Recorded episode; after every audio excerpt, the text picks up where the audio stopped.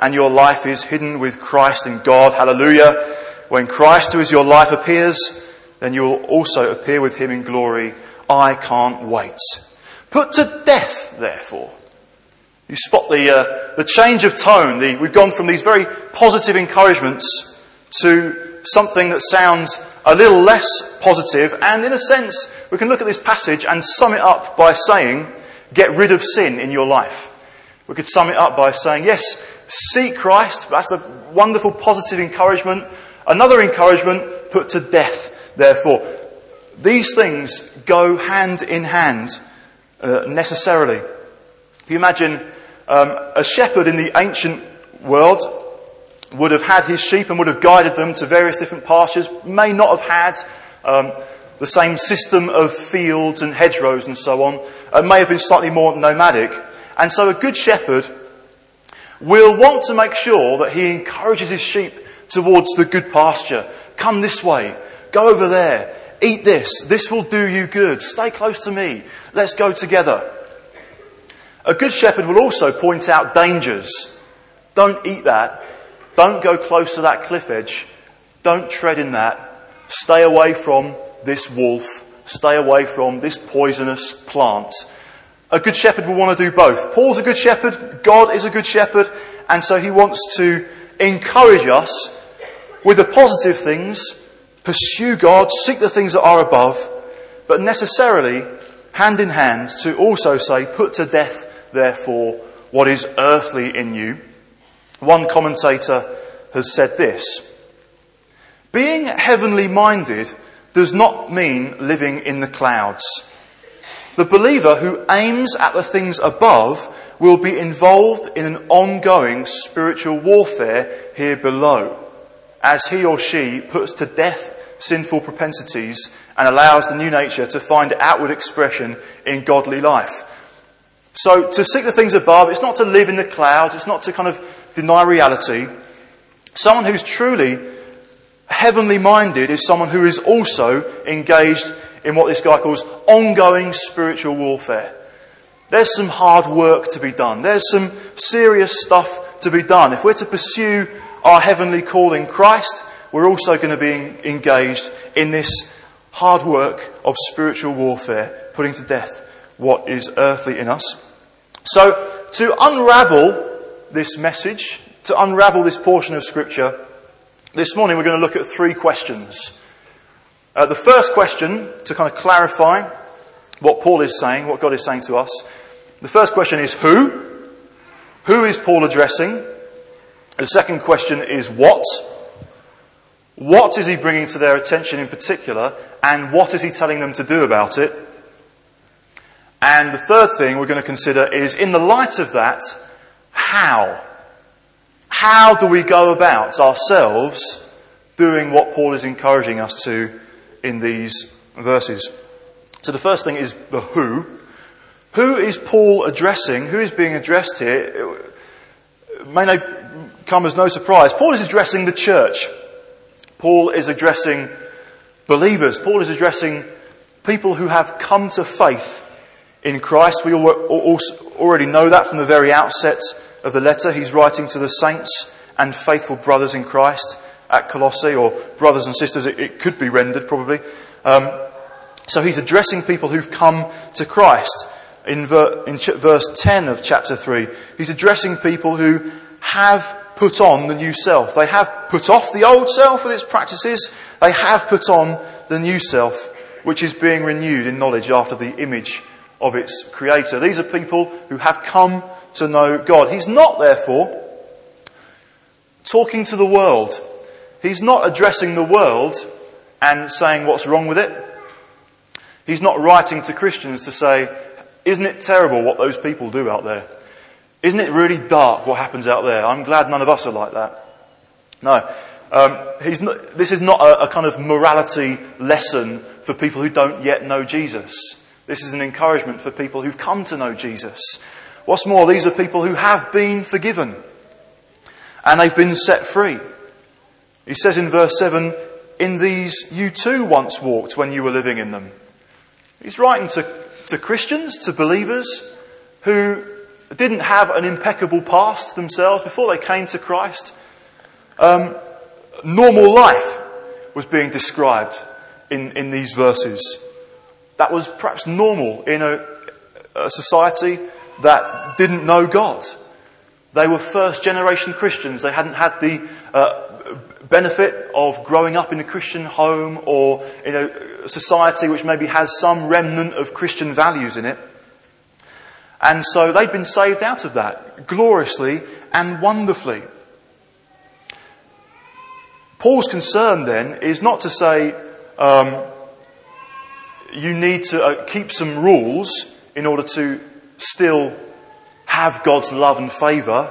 You need to keep these rules in order to earn God's forgiveness. No, you, you've already been forgiven. You've already come to Christ. This is fantastic news. This is not about earning salvation or earning forgiveness. This is now about being who we are.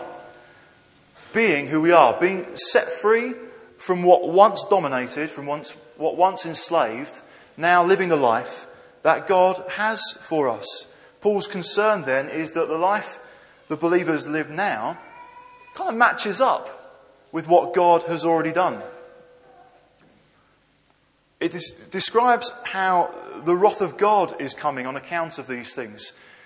Because of God's holy anger against sin, what happened before is people had been, these Colossian believers had been earning the wrath of God from this behavior. God had rescued them from that. God had paid every penalty. God had saved them from that wrath. They were no longer subject to the penalty that their sin earned. They were free from that.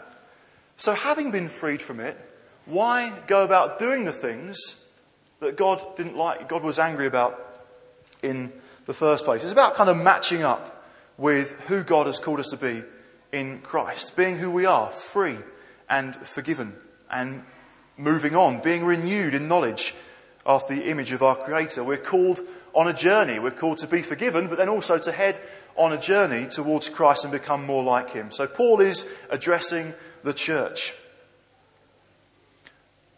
What does Paul want to bring to their attention? You'll notice there's a couple of lists that get mentioned, and we're probably going to focus on just the first one of those lists of things to highlight, bring to their attention in verse 5 which starts like this sexual immorality, impurity, passion, which if you're reading the NIV will say lust, evil desire, and covetousness, which if you're reading the NIV will say greed, which is idolatry. So to start off, sexual immorality. It's not that one sin um, is worse than another in grand scheme of things, but this does seem to crop up in Paul's writings quite often. He wants just to bring this one to their attention, and sometimes it does seem to come first in the list. Sexual immorality seems to be uh, a catch all term that describes basically forms of sex that are outside of marriage adultery, fornication, homosexuality, uh, sex between uh, close family members who aren't spouses. Um, that's not an exhaustive list, I think that's probably a catch all term for the very reason that if it's spelt out detail by detail, this, this, this, this, this, this, and this, um, then with our hearts as they are, we might be inclined to read down a list and say, Can I get away with doing such and such? Oh, it doesn't mention that. Maybe that's okay. The sense of this is to, to highlight an area, to throw off, to head towards purity, and not to kind of get hung up on where shall we draw the line. Having said that, obviously I gave a few things about what it includes. Adultery, uh, which I suppose needs no massive explanation. I suppose for the sake of children, what adultery might look like if it took place is your mum leaving your dad and going and living with another man as her husband, or your dad leaving your mum going to live with another woman as his wife. That would be adultery. Uh, fornication, word you don't hear a great deal now, um, has somewhat an old fashioned ring to it. basically means sex before you get married, and, uh, and other things as well. Um, you'll see from the list in general that it starts with sexual immorality, impurity, a term that seems to go alongside that, to describe behaviour, things that we do uh, with our bodies. But it goes on then to shift to maybe the thoughts and the attitudes behind those behaviours, such as passion or lust, evil desire. When Jesus was speaking to a great crowd, um, he didn't lower the standard on uh, purity. He didn't say, You've heard it said, um, don't look at a woman lustfully, but you can kind of get away with it. He said in Matthew and chapter 5, verse 27, You've heard it said, You shall not commit adultery. But I say to you, everyone who looks at a woman with lustful intent has already committed adultery with her in his heart. Paul here and Jesus there is then focusing not only on outward behaviours, but what's going in on the inside. What's, what's happening here? What, what, are, what are the eyes looking at? What, what is being fed? What desires are being fed? And these things need to be highlighted. What comes following at the end of the list is covetousness or greed, which could be understood in general terms, but also in specific way to, to relate to, say, uh, sexual immorality. And right at the end, idolatry. And here we find something quite important to realize. The danger of opening up a subject like this is that Christians become known for uh, what shouldn't be done and the prohibitions and the things that are wrong and kind of wagging a finger at the world and saying that's wrong, that's wrong, that's wrong, and that's wrong. Rather than actually saying God gives gifts to be enjoyed, but they are just that a gift to be enjoyed at the right time. If you receive a present it would, at Christmas time, certainly in my mind, it would be slightly inappropriate if you unwrapped that before Christmas Day. There might be kind of special arrangements, but if it's a Christmas present, it needs to be opened on Christmas Day. God gives gifts to us that should be unwrapped at the right time uh, and not before. Idolatry takes a gift that God has given us and makes it into a new God. And so rather than giving God what he deserves in, in praise and serving him, we focus on one of his gifts and unwrap it at the wrong time. So there's the list. The second what, I suppose, is having identified what, what's on that list, what does Paul say to do about it? He says this put to death what is earthly in you. This is saying something drastic, deliberate, determined. In some ways, it almost feels like it wouldn't suffice to say, stop doing it, or try to keep these things in check. Perhaps wouldn't quite get the, the urgency or the importance that Paul is bringing this uh, to them. And in that passage we read in Matthew 5, Jesus goes on to use strong imagery himself uh, when he's talking to the big crowd there. In Matthew 5, verses 29 and 30. If your right eye causes you to sin, tear it out and throw it away. For it is better for you to lose one of your members than for your whole body to be thrown into hell. And if your right hand causes you to sin, cut it off and throw it away. For it is better that you lose one of your members than your whole body go into hell. Now, first of all, just in mentioning those scriptures and in the illustration I'm about to use, it's really important just to get across that does not mean that the application point for today is to go home and uh, maybe cut off a limb or two. Uh, sorry, Johnny can't come to school today. The preacher told him to amputate his leg. Um, please, no. Obviously, both Jesus and Paul don't only pick up on behaviour that we do with our, our body, but also on what's going on on the inside, the desires, uh, the passions, the lusts, the attitudes and thoughts.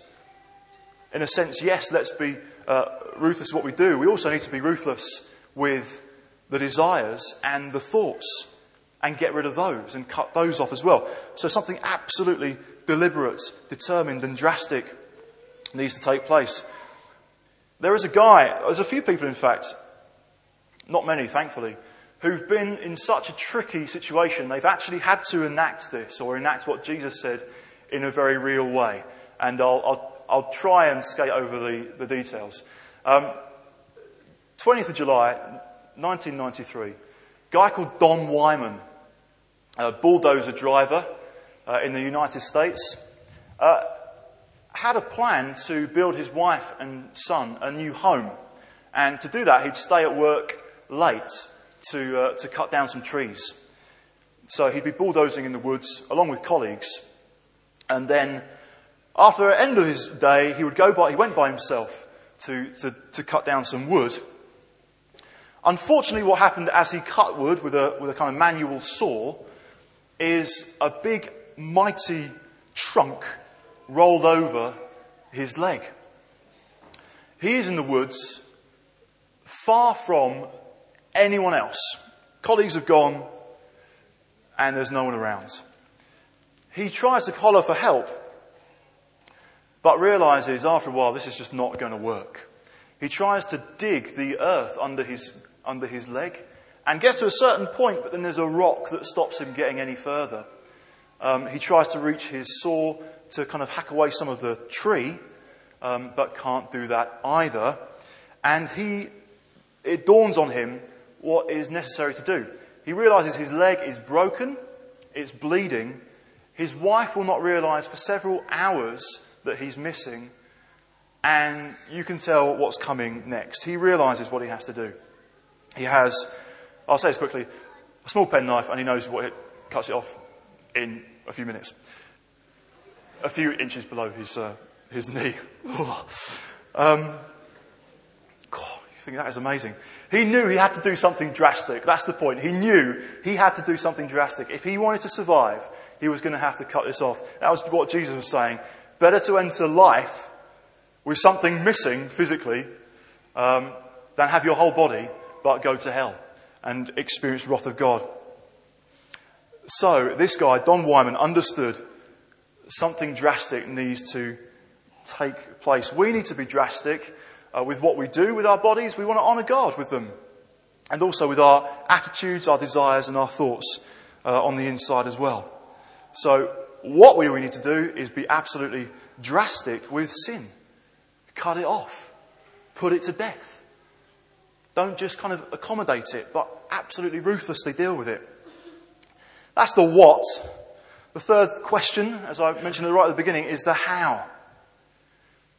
How do you do that? Obviously, we don't just go about cutting bits of bodies off. How do we go about killing sin? How do we go about p- killing sin? For that, let's turn to the book of 2 Timothy. Paul writes to Timothy there and uh, again, in no uncertain terms, gives him a spot of advice in 2 Timothy 2 and verse 22. He says this So flee youthful passions. If you're reading the NIV, flee the evil desires of youth. Again, it speaks of a very deliberate, conscious decision to be made. Flee, peg it, run away. I should actually say that that guy in that story did actually survive.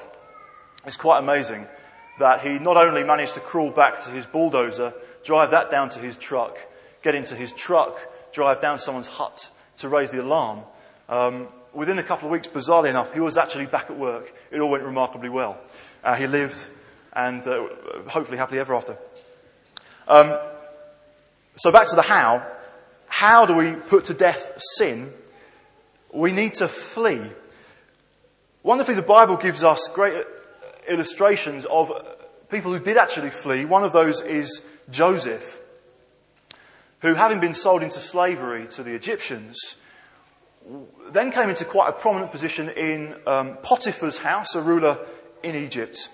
And Potiphar's wife was attempting to seduce him a number of times. You can read it in Genesis 39. Uh, Potiphar's wife tried to seduce him a number of times, and on one occasion, when she and Joseph were in the house alone, she made another approach to him, and Joseph didn't hang around. He fled. He left his cloak and he made a run for it. Uh, interestingly, I once heard an account of a leader within New Frontiers churches who had a similar experience and thankfully who made a similar response. Uh, he was working the last day of his secular job before then starting to work full time for church. And on the last day he went to work, one of his female colleagues came to him wearing extremely revealing clothing and literally attempted to seduce him. This guy didn't hang around either to see what would happen, but actually ran out of his office. Um, maturity for us is therefore not necessarily saying, I'm strong enough to, to resist this, I can handle this, I can do this, I'm strong enough. And then to kind of actually hang around in a situation that could be enticing. Maturity is, I'm not going to wait to see if I will get enticed by this. I'm going to make a run for it. I'm going to deal with this, and I'm going to deal with it quickly. I'm not hanging around, even if it looks foolish. I mean, if you had to run out of your own office from, from a colleague, you kind of think, in some ways, that would seem foolish. What, what's this doing? But no, there's something serious at stake. He's just about to start ministry full time in the church. Don't want to get compromised just before your very first day by kind of entertaining a relationship that shouldn't be entered into. So he made a dash for it. Because we're not only kind of fighting some of the things that the world can present to us, some of the temptations that the world brings, we're also fighting a potential tendency of our own heart. This is what James points out in, in James 1, verse 13, or 13 and 14. Let no one say when he is tempted, I am being tempted by God, for God cannot be tempted with evil, and he himself tempts no one. But each person is tempted when he is lured and enticed by his own desire. Then desire, when it has conceived, gives birth to sin, and sin, when it is fully grown, brings forth death. So it's important because our hearts, because our desires can be enticed. That's the nature of temptation. It's important not to hang around. Um, as a teenager, someone was trying to uh, impress this upon me in no uncertain terms. Uh, someone who was kind of older and uh, for a while kind of took me under his wing and r- recounted to me a story when he had recently become saved, kind of in his early 20s, had been sleeping with his girlfriend, became convinced that it was important that they stopped having sex, but still slept together. And, uh, and so he woke up one morning and prayed to God, um, Lord, haven't I done well? Uh, I know that you don't want me to have sex with my girlfriend before getting married. Um, look, we've slept together and I've not actually touched her. Haven't I done well? this might not be a helpful illustration, but I'll give it a go. Um, it's like, think of the cat. If you've got a cat at home, sometimes cats are kind of wired to go and catch mice. They catch a mice, a mouse, bring it into the house, kind of on the kitchen floor, uh, dead clearly, or almost dead, kind of expecting some reward from its owner. I think, no, that's foul. That's disgusting. We don't need you to do that and you've just got to clear up this mouse. This guy was going to God saying, How have I done well? No. Okay, you might get half a point for resistance, but you get no points for wisdom, you thick plank. Anyway, that's the story he shared with me. and uh, maybe one day on a podcast, he'll recognize himself from what I've just said. That helped me, I have to say. That, uh, that did impress something upon me, and I can obviously recall the story now. Don't hang around. Don't hang around in situations. Sometimes it's necessary, like Joseph did, like that New Frontiers leader did, to flee from a person, to flee from someone. Maybe there can sometimes be um, what starts as just an appropriate friendship and uh, we get on well, can then become, I'm actually, I'm going to talk to this person because my husband or wife doesn't really understand this issue. I feel I can relate more easily to this member of the opposite sex. Slippery slope. Slippery slope. Not to be messed with at all. Having said you flee from a person, that can sound quite tough if that's necessary then to flee what? From your girlfriend or fiance? Surely you're pursuing a relationship together to actually flee from someone that you're developing that relationship with could be slightly bizarre. Well, let's put it like this. Not necessarily fleeing from each other, but certainly choosing to flee of, from certain situations that might not be helpful. Um, making some proactive decisions beforehand about how you're going to handle kind of uh, being alone together. Time is ticking on in the day. It's raining outside. It's dark. There's kind of soft lighting and nice soft music. No one else is around. And uh, is it time to go to home yet? Or shall I just stay over?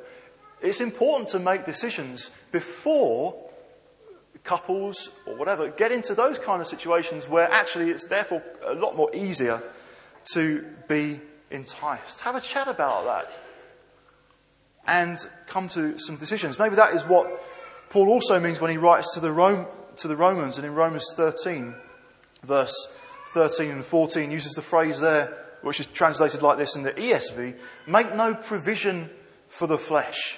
Make no provision for it. Don't provide it with anything, but be ruthless. Even if that means fleeing from uh, a situation or from a person. Also, for other people, uh, in different situations, important to flee from excessive loneliness.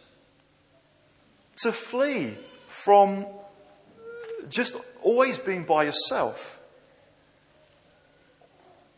To flee, therefore, perhaps for some, from cable TV, broadband internet, staying up late after your spouse has gone to bed.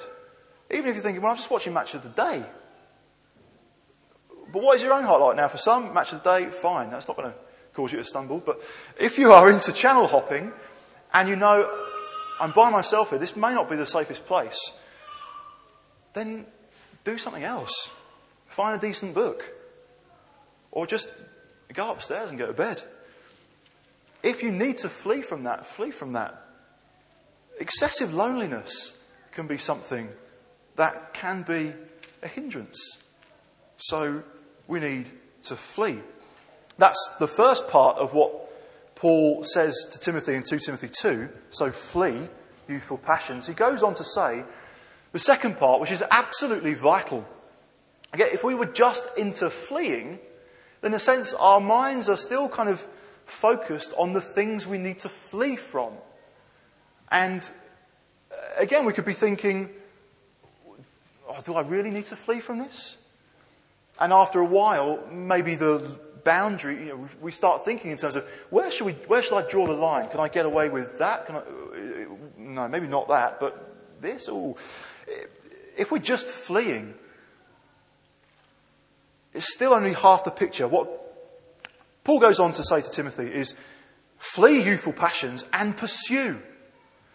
Pursue righteousness, faith, love, and peace, along with those who call on the Lord from a pure heart. We, we need to do both. So rather than saying to ourselves, uh, what can I get away with? Instead, we, the better question to ask, ask ourselves is, is this helping me get to know God? Is this kind of um, helping me to stockpile positive, my positive experience of my relationship with, with Christ and God? Is this helping me to grow in these things that Paul mentions in righteousness, in faith, in love? Can I give thanks for this? What are we going to pursue? So, some big questions to ask. What are you going to pursue? What are we? What am I going to pursue? If fleeing loneliness is an issue, what godly, encouraging, and appropriate relationships are we investing in? If loneliness is one situation that needs to be avoided, what's the counterpart to that that actually is going to help? And good to give that some thought. What in, relationships are we in, investing in How hospitable are we to, to other people? How do we seek other people out to encourage them and be encouraged by them? What areas could you, could you serve in? What, what activities can you get stuck into? What can you get busy with if kind of loneliness is something you need to flee from? If fleeing relates to uh, fleeing from lust or just getting into fantasy and uh, sort of evil desires, what godly desires are being pursued? Are your desires being affected by seeing what God says in His Word, what He wants us to pursue? These are the desires to feed, to nourish, to invest in. What does God have for us? What does God have for us in prayer? What does God have for us? We've just been hearing, um, obviously, just before I came to speak, and Ginny shared that word about God's got fruits. God's got fruit. It's going to be a year of bearing fruit. So we're not just thinking about the things we're fleeing from. We're thinking, what is God bringing us into? What is God, what has God got for us? What adventures of faith does God want to take us on? What fruit does He want us to bear this year? In what ways are we going to get to know Christ more and more? If, if we're kind of fighting and fleeing images on the one hand that are unhelpful, what other images are we replacing it with? Images of Jesus, images of what He's done for us. I'm so glad that um, Ben chose that song, um, kind of Amazing Love, just again speaking of Christ's amazing love for us. If we just focus on fleeing, we can miss out on the fact there's some stuff to pursue. There's a relationship with Jesus to pursue and enjoy, get to know, and remind ourselves again of all that He's done for us, their desires to feed. And to ponder this God didn't just call us into relationship with Him so that we might flee from stuff. He called us into relationship with Him specifically because He had a purpose in mind. This purpose He describes uh, Titus chapter 2 and verse 14 talks of God there um, who gave Himself for us to redeem us from all lawlessness and to purify Himself a people for His own possession who are zealous for good works when he writes to the Ephesians also in Ephesians chapter 2 and verse 10. He says, For we are his workmanship, created in Christ Jesus for good works, which God prepared beforehand that we should walk in them. So, what has God got prepared for us? We can answer that as a church. What has God got prepared for us? What do we want to head into this year? What does God want us to pursue in our relationship with Him and in our relationship with others, seeking to encourage and build one another up, as has already been taking place this morning? So, are we pondering the purpose of God in our lives? Are we pondering and kind of eagerly desiring the things that He says to seek, eagerly desiring that we might prophesy? that we might speak in tongues, eagerly desiring that we might pray for the lost and see them saved, eagerly desiring that we might see uh, us as a church grow and grow, reaching into new areas, reaching into lives that at the moment are broken, but God wants to restore them. How does He want to restore them? By bringing us into that situation that we can witness to the power of God.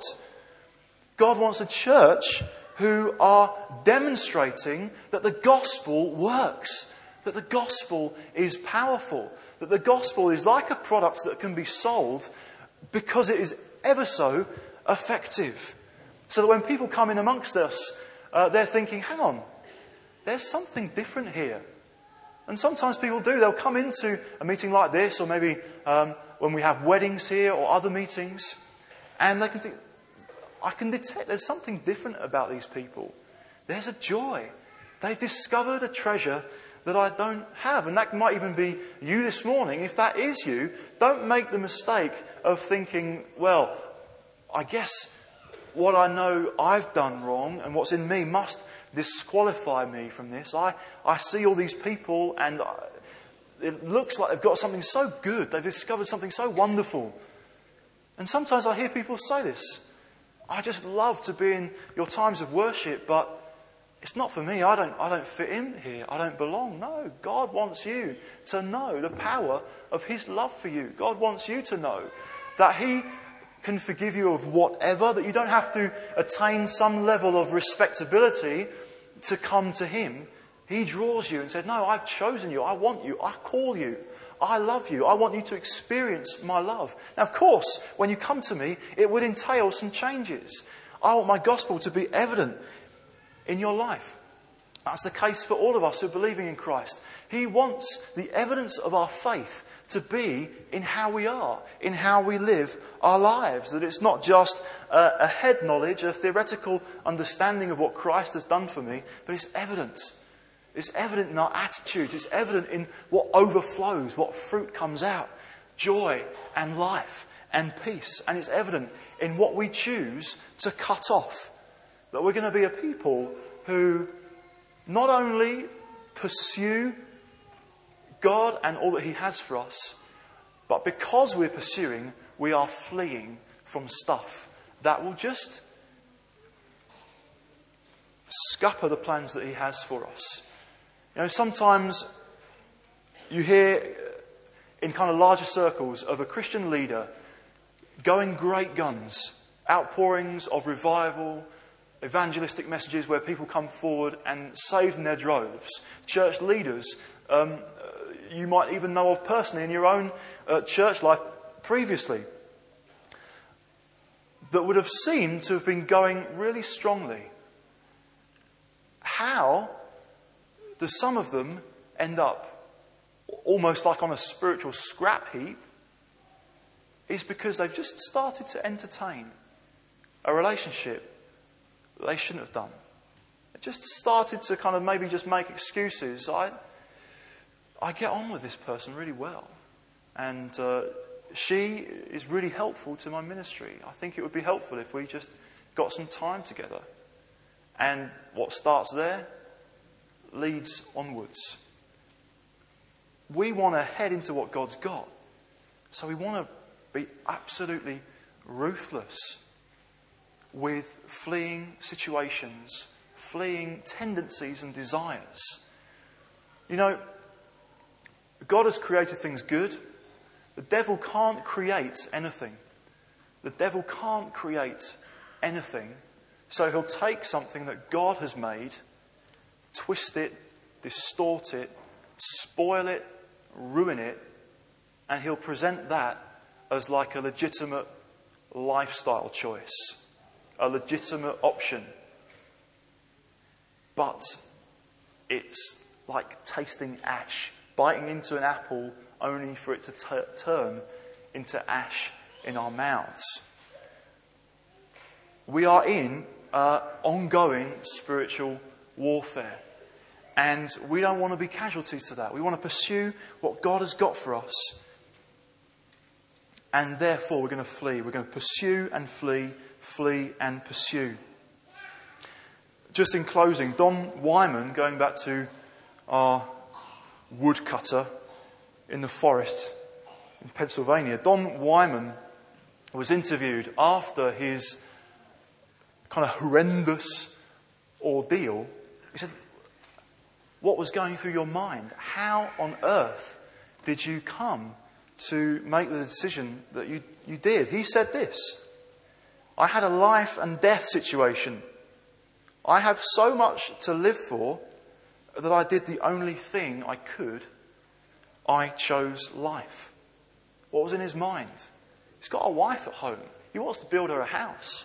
He's got a son that he wants to see go to university and grow up. He had stuff in mind that he wanted to seek.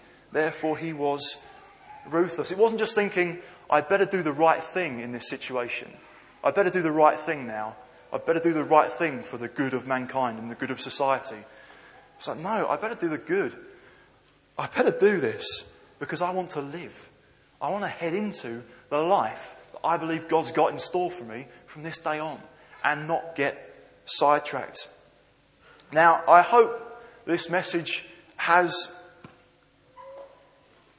struck the right balance that you're picking up, hopefully from me, but also from God in His Word, that He is a good shepherd who wants good things, who wants good things, and who gives good gifts to his children. But a good shepherd will say, Come on, let's go this way. Don't touch that. Don't even go there. Cut it off. Follow me. Come with me. Be close with me. Don't stray close to that cliff. Don't stray near. I know what's over there. Don't even go and have a look. I'm telling you, it's poisonous. Come and follow me.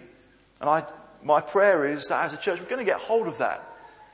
That we are, we're kind of willing to, yeah, pursue God, but not to kind of pursue God in a living in the clouds way, but all of us running together and being ruthless together. Sometimes doing hard work, sometimes doing something which might require pain. Okay, for now, I'm going to give that up. For now, I'm saying I'm going to have to just, I'm going to unsubscribe myself from cable TV. Or I'm going to have to make a change here. I'm going to have to make some different decisions because I don't want to slip into this. God's got a lot for us. Let's pursue Him. Let's flee sin. Amen.